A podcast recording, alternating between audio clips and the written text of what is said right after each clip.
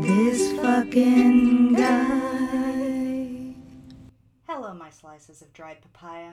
Welcome once again to that magical place where we all gather to drink and lament and talk about this fucking guy. This is that podcast where we use expletives and alcohol to emotionally process the creeps, jerks, and terrible fucking people that compose the shitty elevator music of our lives. I'm the vocal top, Ren Martinez. And I'm the auditory power bottom, Ginger Golub. okay, Ren. What do you need to scream into the void? Firstly, I'd like to say I love how you're starting this episode with this like late night radio host voice. I feel very I'm soothed. doing my best. I feel very soothed. I honestly am not sure myself if it is an affectation or if I'm catching a cold. that lovely thin line mm-hmm.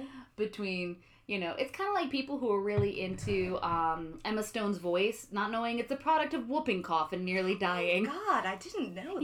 yeah she ruined her vocal cords because she had whooping cough at like one years old and nearly died Hmm, vaccinate your children. yeah that's true Yeah. um as far as things about to scream into the void it's a it's just a very mild thing Oh. so everyone knows that candy corn's the worst right candy corn is objectively bad I love candy corn. Fight me. okay we will have to fight after this okay. But I will say there is something worse than candy corn. And candy corn needs to at least get addressed in context of this worst thing. Is it Necco wafers? Circus peanuts. Ooh. Circus peanuts are the fuck that is garbage. That is candy garbage that was like scooted off the floor of the candy factory, shoved into peanut shaped containers and then sent off to like b- both like stick and melt in your tonsils. It's the grossest candy of all time. And while I don't care for candy corn cuz it's just weird chewy sugar, Mm-hmm. it ain't no circus peanut. Yeah. Goodness knows. So this has been this fucking guy bringing you the hard news and hot takes. brought to you by Candy Corn. Candy Corn, please give us a sponsorship and give us money. I will say I like candy corn. I'll be lying, but I'll say it for money. Mm, you corporate shill. Oh goodness. All right, Ren. Well, I don't have anything to scream into the void, like to to, you know, draw back the veil just a little teeny bit. We are um, we've changed our format, but we're still recording some episodes in sequence. So I've already lamented about just sort of like how terrible this particular timeline in reality appears to be, where you know everything is literally on fire Mhm. and everybody is lying to us. This is why I'm glad I have this brand of cheerful nihilism because the world is on fire, but I'm kind of like the world's on fire. What The matters? world is on fire, no one can see. Uh, it is a wicked game that they play, but when they are done playing the wicked game, you know what's the best thing about these fucking guys? uh, that they eat circus peanuts and hopefully choke on them. I mean, that's a lot to ask. Drown them in circus peanuts. You're the boss.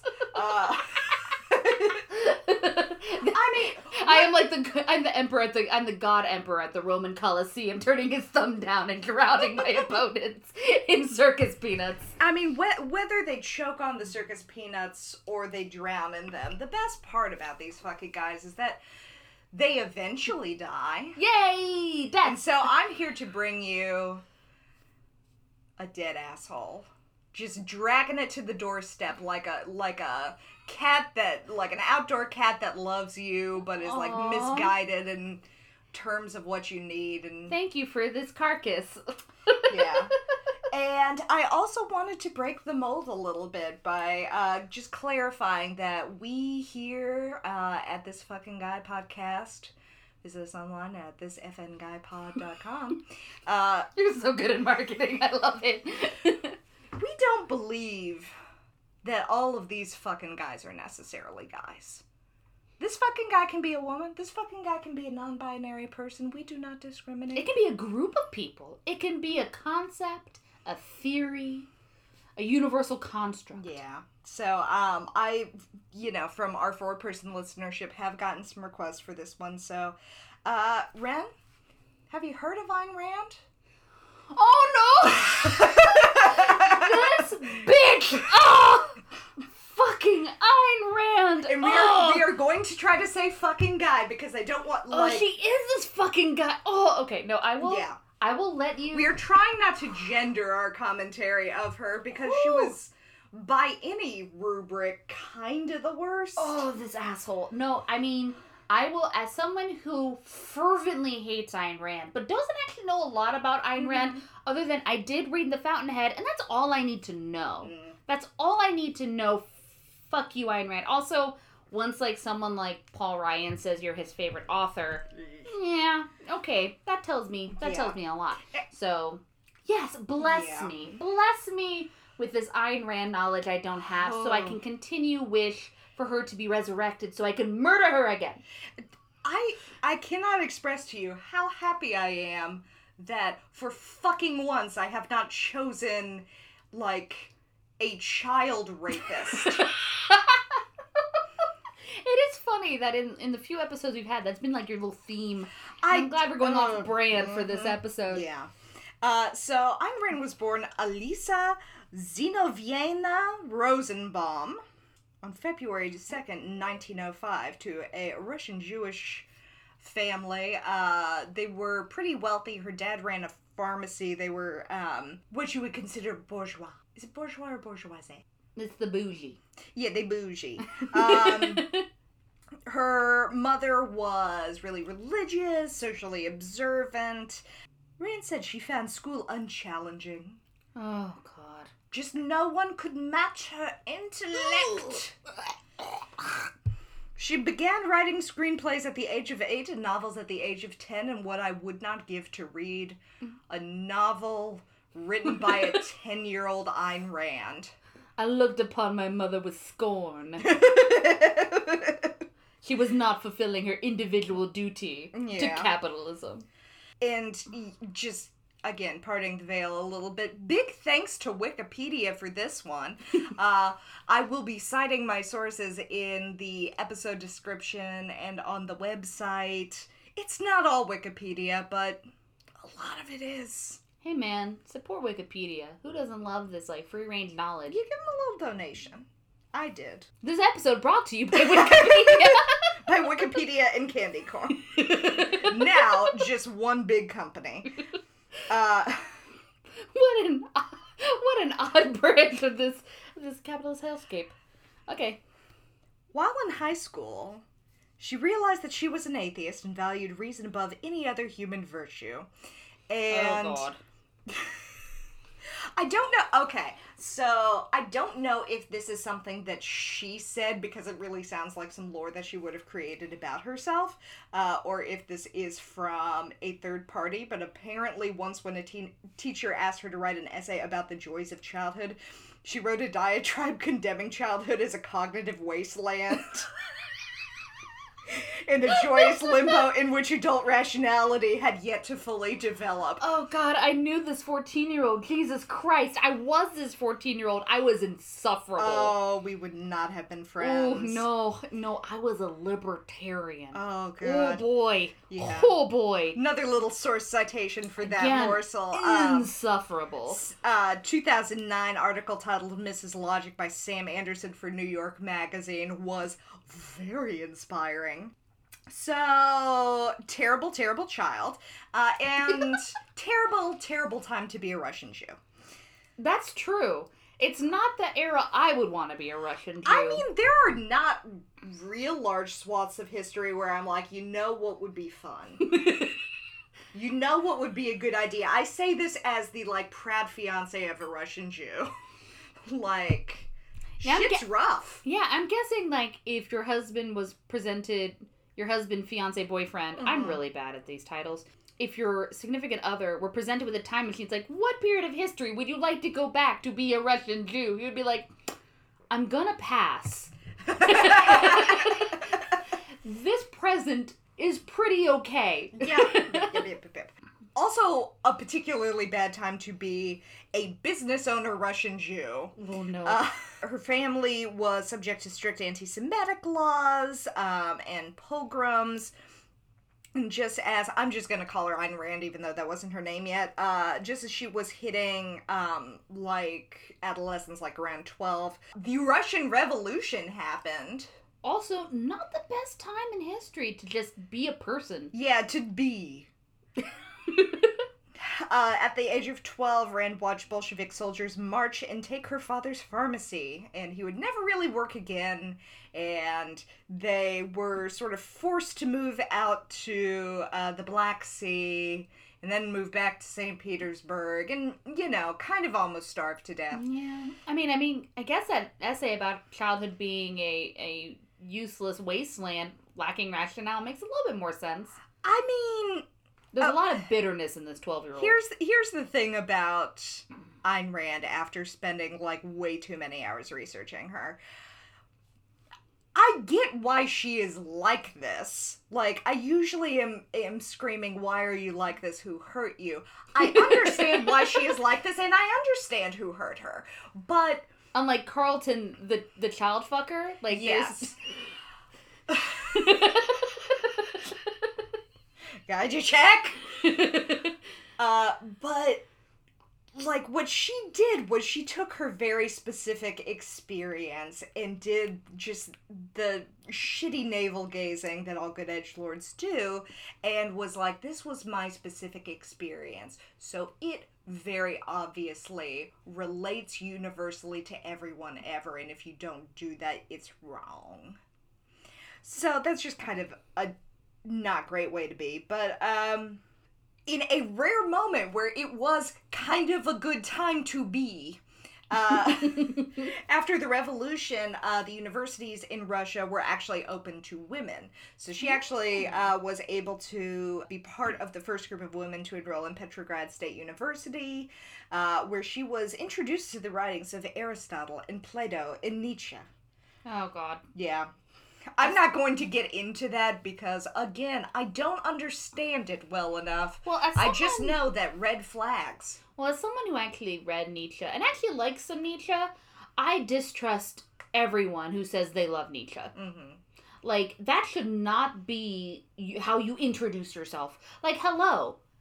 Have you read Nietzsche?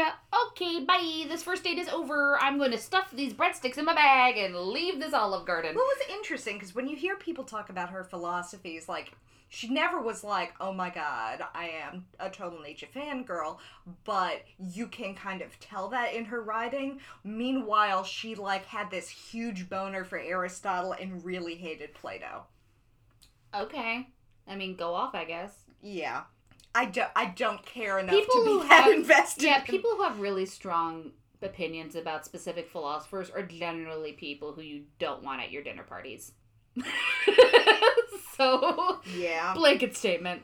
Sorry for anyone who's a philosophy major. So she uh, she eventually graduated in 1924, and here I am quoting from New York Magazine again. No one helped me, Rand would later write. Nor did I think it was anyone's duty to help me. In fact, her family and American friends helped her quite a lot.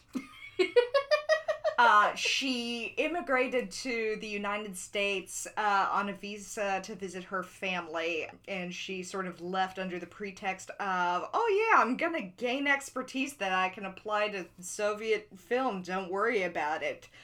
Bye! And there was a. Rand shaped hole in the Berlin Wall that didn't exist yet. Upon her arrival to the United States in 1926, she changed her name to Ayn Rand. I looked for why this was, and pretty much fucking everybody was like, Ayn was some kind of play on words that you only understand if you know Russian, and Rand sounds like pine tree. What? Okay. this doesn't this doesn't make me understand what's happening it's anymore. much shorter than the the myriad name that she had before the Anakova Dilova whatever it was Annalisa I'm not going to tell you. I'm just enjoying watching you struggle. Tchaikovsky I don't remember her name. Alyssa Rosenbaum. She was born Alyssa, Alyssa Rosenbaum, Rosenbaum. which is a very pretty name. And from that, she decided, no, it must be more austere. Ayn Rand. Well, yeah, austerity really is her thing. Well, mm, mm, aus- it's austerity for other people is her real thing. Oh God, you know. Oh God. All right. So apparently, a bunch of sources were uh, copying from the same thing because they all said the thing about uh, pine trees. I misread it. They're just saying that her first name rhymes with the word pine. In case you're wondering how you pronounce that. So this is the best misunderstanding ever. Pine is Ein. yeah. So No, no, her name Ayn Rand means pine tree. Jesus. Okay. It yeah. smells like an Axe body this is what happens when I try to like go off script and like actually analyze instead of just reading the fucking script. What I have here in my fucking phone, which I took from God knows which source, the first name, which rhymes with pine, was inspired by the name of a Finnish writer whom she never identified. Cool. And the surname she described as an abbreviation of Rosenbaum, which, like, it's not. It's not. it's not. But you do you. I know nothing about the Cyrillic alphabet. So, like I said, in 1926, Rand came to the U.S. on a visa to visit uh, her relatives in Chicago. When she first saw New York City, she apparently burst into tears at like the beautiful skyline. I don't believe it. In America. I don't believe that Ayn Rand has burst into tears at any point in her life. If sh- the woman has boners for anything, it's like capitalism and architecture. That is true. Okay, you've changed my mind. Maybe she did. She saw No, the I don't. amazing spires of a building dedicated Yeah, to the no, I- stock market and just like, ooh. Yeah, I don't think it was like, my God, I'm about to have a better life. I think it was just like, mmm, those angles. Bitch loved an ugly building. she did love an ugly fucking building. Just like huge boners. Huge boners for ugly buildings. And Yeah. capitalism. So she spent like six months living with her relatives, learning English, uh, developing ideas for stories and movies. Like one of her relatives owned a theater, so she went to go see movies every day, but no one helped her. No, one, helped her. No. Uh, She did literally everything. She built the boat that brought her to America. she wrote it herself. Pretty incredible. and she decided to become a screenwriter and got an extension on her visa and zoomed off to Hollywood. And wrote such family fun films like Singing in the Rain and Everyone Dies. She wrote some romantic comedies. I did not write all of the names down, but like Romantic comedy writer Ayn Rand. So again, uh, just expanding on the theme of no one ever helped her, and she was only very fortunate and just pulled herself up slowly by her bootstraps. On Rand's second day in Hollywood, she was spotted by Cecil B. DeMille, one of Hollywood's leading directors, while she was standing at the gate of his studio. He had noticed her staring at him and stopped to ask why she was staring. She explained. like a fucking creep. If you've ever seen a picture of this woman, she looks like there is no facial expression she can make that would not be described as staring. I thought it was just some romantic thing where she's like gazing like beautifully in the distance. There's a sunset in the background. No, it's just being like, "Hey, lady, why you creeping?" Why are you staring at me? She explained that she had recently arrived from Russia and that she had dreamed about being a screenwriter. Uh, and then Cecil B. DeMille gave her a ride to his movie set, signed her on as an extra, and like two weeks later, she met her husband, which I guess is how she got citizenship. I didn't find anything that was like super clear on that. But yeah, she met Frank O'Connor, another actor working as an extra. They were married in 1929 and were married until uh, his death uh, 50 years later in 1979. She made several attempts to bring her parents and sisters to the United States, but were unable to acquire permission to immigrate. Hmm. So they got stuck in communist Russia. And that sounds like America. Yeah. We was still bad then. No, we well. Mm, brr, brr, brr, let me drink this cider. Yeah. Eh. Uh, so after becoming an extra, she really quickly became a screenwriter, where she had some success. Oh, the beer cavalry has arrived. Oh, thank you, beloved fiance. Thank you, Mr. Russian Th- Jew. We're talking you to- about another Russian Jew. Thank you to the handsomest Russian Jew of all. You're better than Ayn Rand. You are so much better than Ayn Rand. I love him so much. Part of this was also inspired by the fact that I had a terrible ex who like had the most boner for Ayn Rand. It's again, it's one of those things where if someone's like, "By the way, I love the Fountainhead," I'm like, again, shoving breadsticks in my purse. Oh, my mama called me. I gotta go home. Like we have all dated at least one guy who is really into Ayn Rand, and they are um, usually the worst people they we've dated. they are the worst people we've dated. Rand had some moderate success as a writer in Hollywood and on Broadway. Her pu- first published novel, a semi autobiographical book called We the Living, was published in 1936. It didn't do well, but after she got famous, they reprinted a revised version and it did better. Okay. It did better. Next, she released a novella called Anthem. Ah, anthem. She wrote it during a break writing The Fountainhead because apparently even Ayn Rand found that book to be fucking exhausting. And tedious. Uh, now, Anthem may be the stupidest fucking book I've ever read.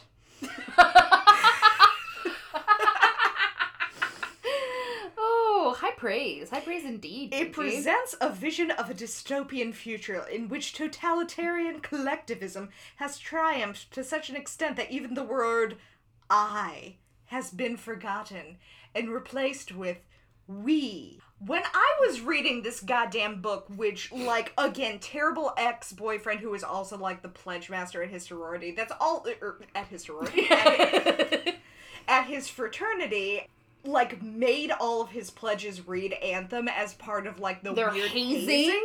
I mean, that's fair. Like, if you're trying to haze someone to ruin their lives, essentially, in order to enter your fraternity as a challenge of their skill to be miserable, to prove Yeah. themselves they're dedicated, then yes, reading Anthem makes a lot of sense. I went and visited him one time immediately before Pledge Week, and there were like three items on the kitchen table in the frat house, and it was a copy of Anthem, a box of Ex-Lax, and a baseball bat.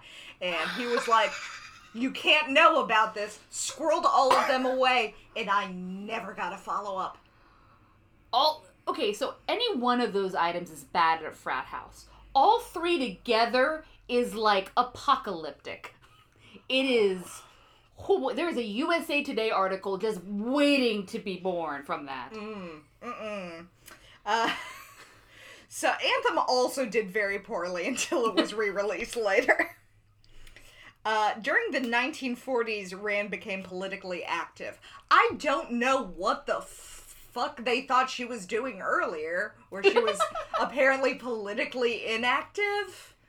it's like Being sexually like- active you turn the you turn the switch on like before that Mm. you're like ro- mm. Yeah, like fleeing from Russia and talking about how she hated like simplicity in childhood. Like it, Nah, she yeah, wasn't no, she wasn't political. Her husband worked. She and her husband worked as full time volunteers for uh, the p- presidential campaign of Republican Wendell Willkie, the widest name ever heard of.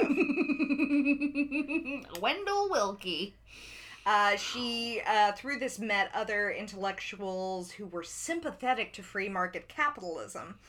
Uh, had huge boners for money uh, such as economist Ludwig von Mises, I think, who once referred to Rand as, quote, the most courageous man in America. A compliment that particularly pleased her because he said man instead of woman. Get it? Uh, I Get mean- it? i mean Do you get it? Ugh. I mean, I guess there's something to be said about like being complimented irrespective of your gender in a time in which like gender's a big fucking deal for what you can do. But at the same time, Ayn Rand, the most courageous Ayn Rand, the most courageous. Are you sure we're talking about the same person? She like she was a brassy broad, but there's just something about that and the fact that that was something that she really liked to recount that they called her the most courageous man in America really just ties in so well with her writing and her habit of just like going, Do you get it now? Do you get it? They can't say I, they only say we. Oh my god. So, Rand's first major success as a writer came in 1943 with The Fountainhead, which was described in whatever the fuck I was reading, probably Wikipedia, as a romantic and philosophical novel that she wrote over a period of seven goddamn years. Who called that romantic? Who calls the Fountainhead romantic? Have they read the book? I, I, again, same terrible ex. I remember saying that it was the sexiest book he'd ever read. Oh, honey, no. I'm so happy that I'm marrying the Russian Jew. oh, honey, no. The Russian Jew I who mean, brings me alcohol. It's like romantic as if you romanticize tedium and like tedium and some light rape. light rape and like egotistical men.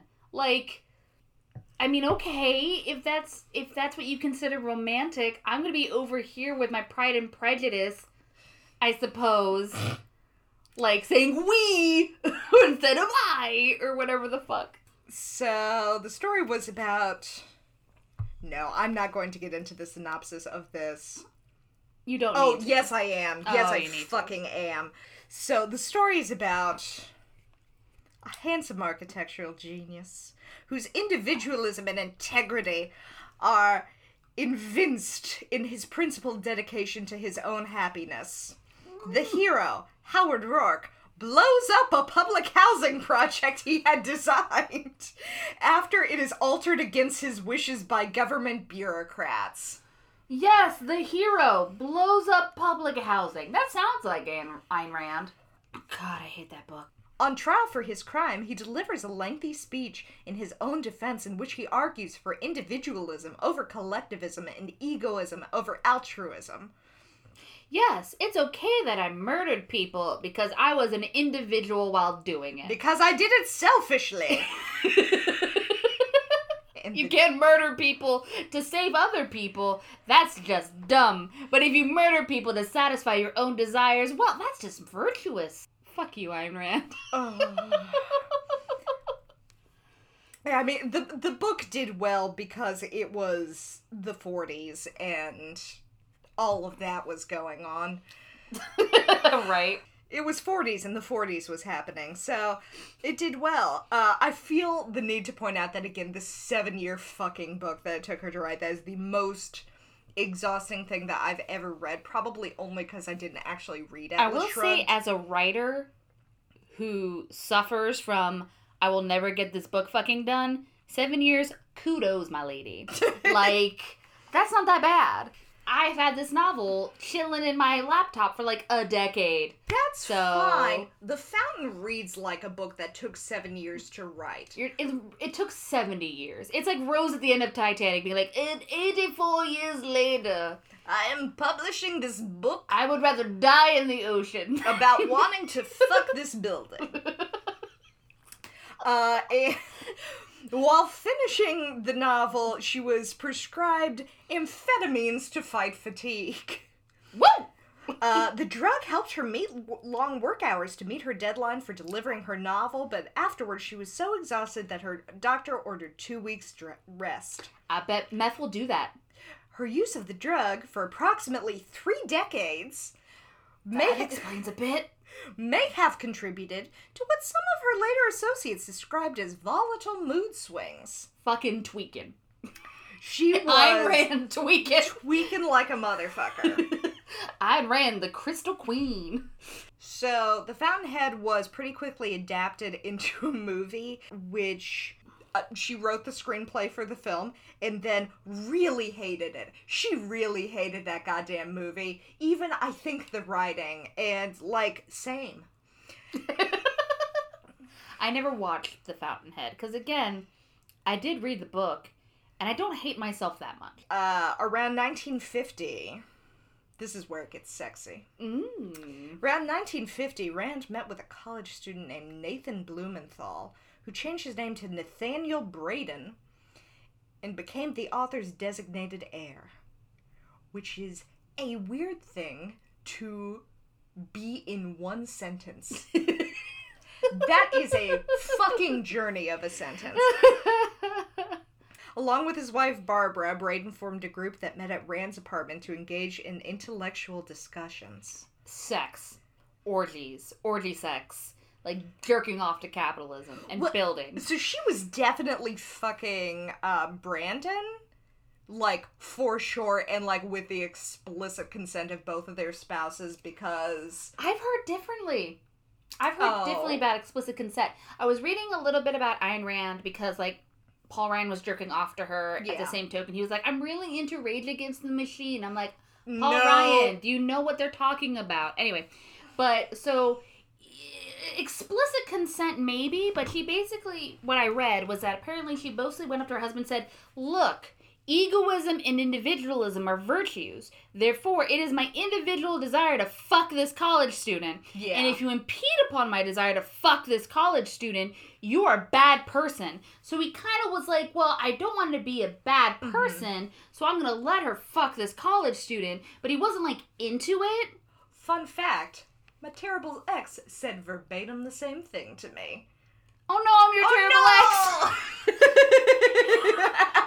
Surprise! Rips off my face. I've been your terrible ex the whole time. like Ayn Rand is sort of this interesting prototype of like relationships that one person forces polyamory into and the other she one's not into. polyjacked it. She polyjacked it. polyjacked that relationship. But uh yeah, so uh this group, this group of people intellectually circle jerking in Ayn Rand's apartment included the future Federal Reserve Chairman Alan Greenspan. Oh god. Uh, it was called the Collective or the Class of 43, which was the publication year of the Fountainhead. Okay. So Get it? Do you Get get, it? it? Class of 43, do you get it? Get it? Oh my god. Who fuck Alan Greenspan? Jesus. I don't. Well, I don't think that it was a sex thing. I think that was. Oh, it int- was a sex thing. I mean, it was intellectual sex things. Yes. Rand's ideas became even more explicit with uh, the publication of Atlas Shrugged in 1957, which is over a thousand pages. It portrays a future in which leading industrialists drop out of a collectivist society that exploits their talents, culminating with a notoriously lengthy speech by protagonist John Galt. As I rip out my own eyeball so I don't have to read this book. Yeah. This is the book that Paul Ryan said is his favorite book. And he I think he has a signed copy of it that he was so proud of. And like again, that explains a lot about Paul Ryan. Also lover of Rage Against the Machine, Paul. Paul What the Ryan. fuck? Machine, who he is himself raging against. I need to talk about Paul Ryan at some point. Is apparently what the what this episode's about. Anyway, So, despite many negative reviews, Atlas Shrugged became an international bestseller. In an interview with Mike Wallace, Rand declared herself the most creative thinker alive. I mean, why not? Sure. I'm the most creative thinker alive. See how easy it was? So, while she's saying that, she's actually very discouraged and depressed by the reaction of intellectuals to the novel. Because, like, lay people really liked Atlas Shrugged because they're like, oh, we get it. It's deep. Like, finally, her screaming, do you get it? Do you get it? Like, reach someone. But people who were, like, actual intellectuals and academics and, like, people in the literary scene thought that the book was trash because it was just, like, this one was more like jerking off to trains than buildings, but, like, same thing. Atlas Shrugged was Rand's last completed work of fiction. Um, she switched to just nonfiction and scrawled manifestos after that. Uh, It's always bad when you go into manifestos. Pretty That's much. not a great look. Formally, Rand called her philosophy objectivism, and informally, she called it a philosophy for living on Earth. So, what Rand advocates, it, and some of this I got from like the objectivist, like the Rand Society website. So, if some of this sounds especially Forgive like, me, my skeleton just pops out of my Yeah. flesh and walks out of the room. I read this for you. what Rand it's advo- no Tucker Carlson, okay? What Rand advocates is an approach to life that's unlike anything you've ever heard before. Selfishness in her philosophy means follow reason, not whims of faith. Work hard to achieve a life of purpose and productiveness. Earn genuine self esteem.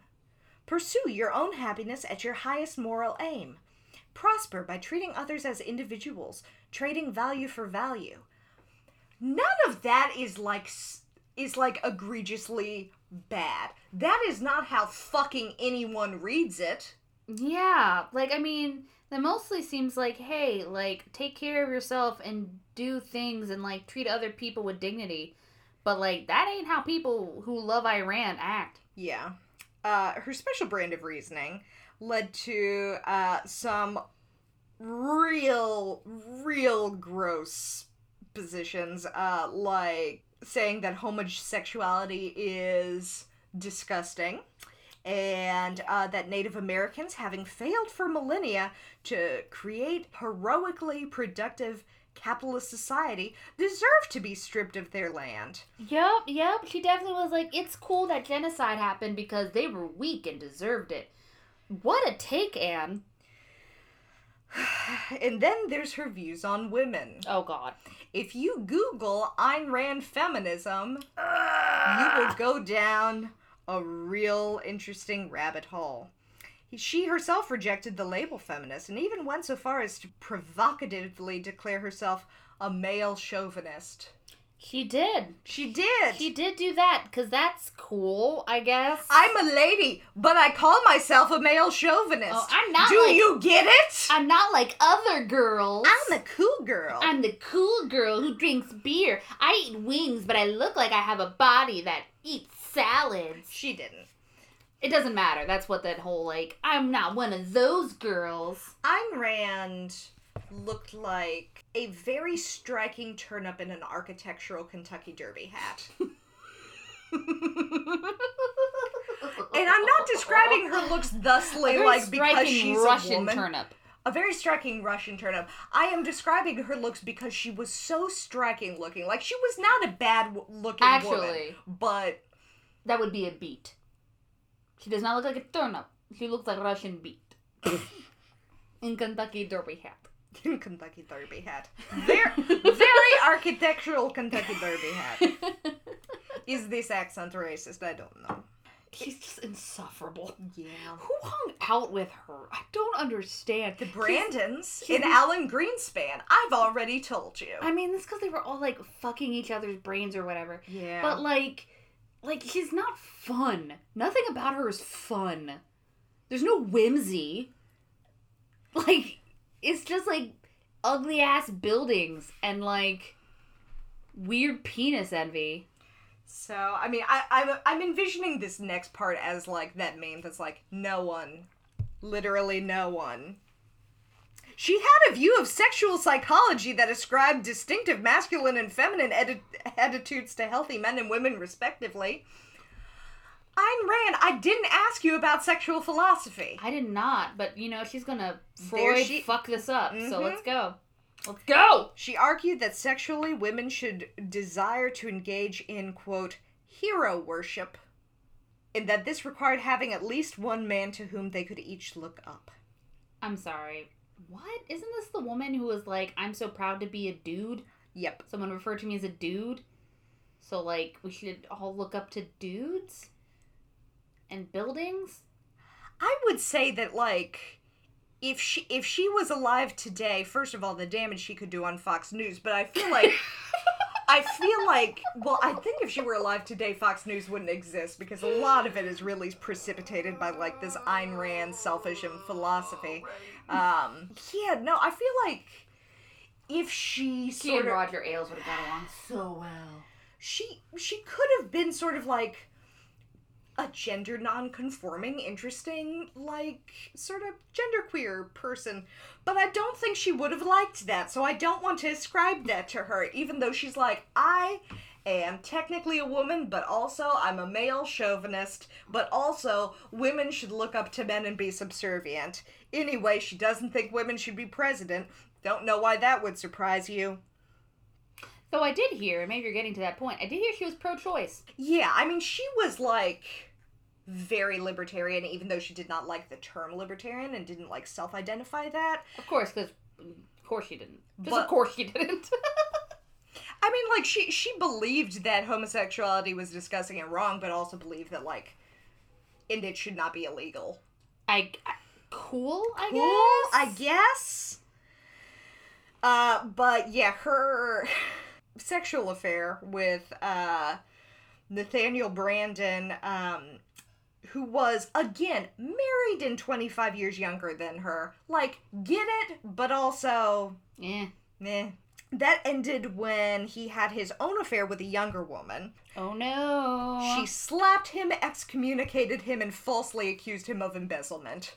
excommunicated. What is it? The Church of Ayn Rand? She would say so, yeah, Oh my god. because What an insufferable asshole. she really, she really actively hated religion, and I am not a religious person myself, but I also But not fucking her is like being excommunicated. But this, this fucking guy. Have you ever noticed that a lot of the these fucking guys in the wild are people who really are really really anti-religion, sort of like in this Bill Maher kind of Bill Maher Ayn Rand sort of way. And again, I'm not terribly pro-religion. There's just some people who are real gross in this very specific way. Yep. Yeah. But yeah, so she They're anti-religion because the religion is myself. yeah. Worship at the altar of me. she had um, worked with this Branden guy to like create this sort of shrine to Ayn, Ayn Rand, except for it was called like the Branden Society, and she made him like the CEO and was like, "Yes, this is the thing that I subscribe to." And then he started fucking somebody else, and she was like, "You took all my money." Mm. So that was sort of like weird and problematic and just kind of grows on this little petty scale that I should not care about because her contributions to like really toxic philosophies of thought and capitalism and stuff are like so much more problematic. But anyway, after decades of heavy smoking, she underwent surgery for lung cancer and finally stopped writing a couple years after that. After uh, retiring from writing her newsletter, she finally allowed social worker Eva Pryor, an employee of her attorney, to enroll her in Social Security and Medicare. Yep. I bet that individualism's serving you well now, Ayn. During the late 1970s, her activities within the objectivist movement declined, especially after the death of her husband. One of her final projects was a work of a never completed television adaptation of Atlas Shrugged. They tried to make it into a movie recently. They've tried to make it into a movie a couple times. No one has ever liked it, I'm pretty sure. It's also one of those things that like people who like Atlas Shrugged the book are like way too intellectual to enjoy Atlas Shrugged the movie. right. But they would enjoy Atlas Shrugged the porn parody. Oh god. Yeah, they would. Oh god. Yeah, they would. Uh, Rand died of heart failure on March 6, 1982, at her home in New York City and was interred in the Kensico Cemetery in Valhalla, New York. She never went back to Russia. I don't know why that would surprise anyone. I mean, why? Uh, fair.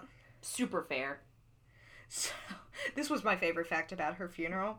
A six foot floral arrangement in the shape of a dollar sign was placed near her casket. I mean, that's on brand. Uh, and while she was like radical truth teller and one must never attempt to fake reality in any manner, she repeatedly withheld or distorted facts to feed her own mythology. And when she died, none of her followers actually knew her real name. what a weird lady. What a weird lady. What?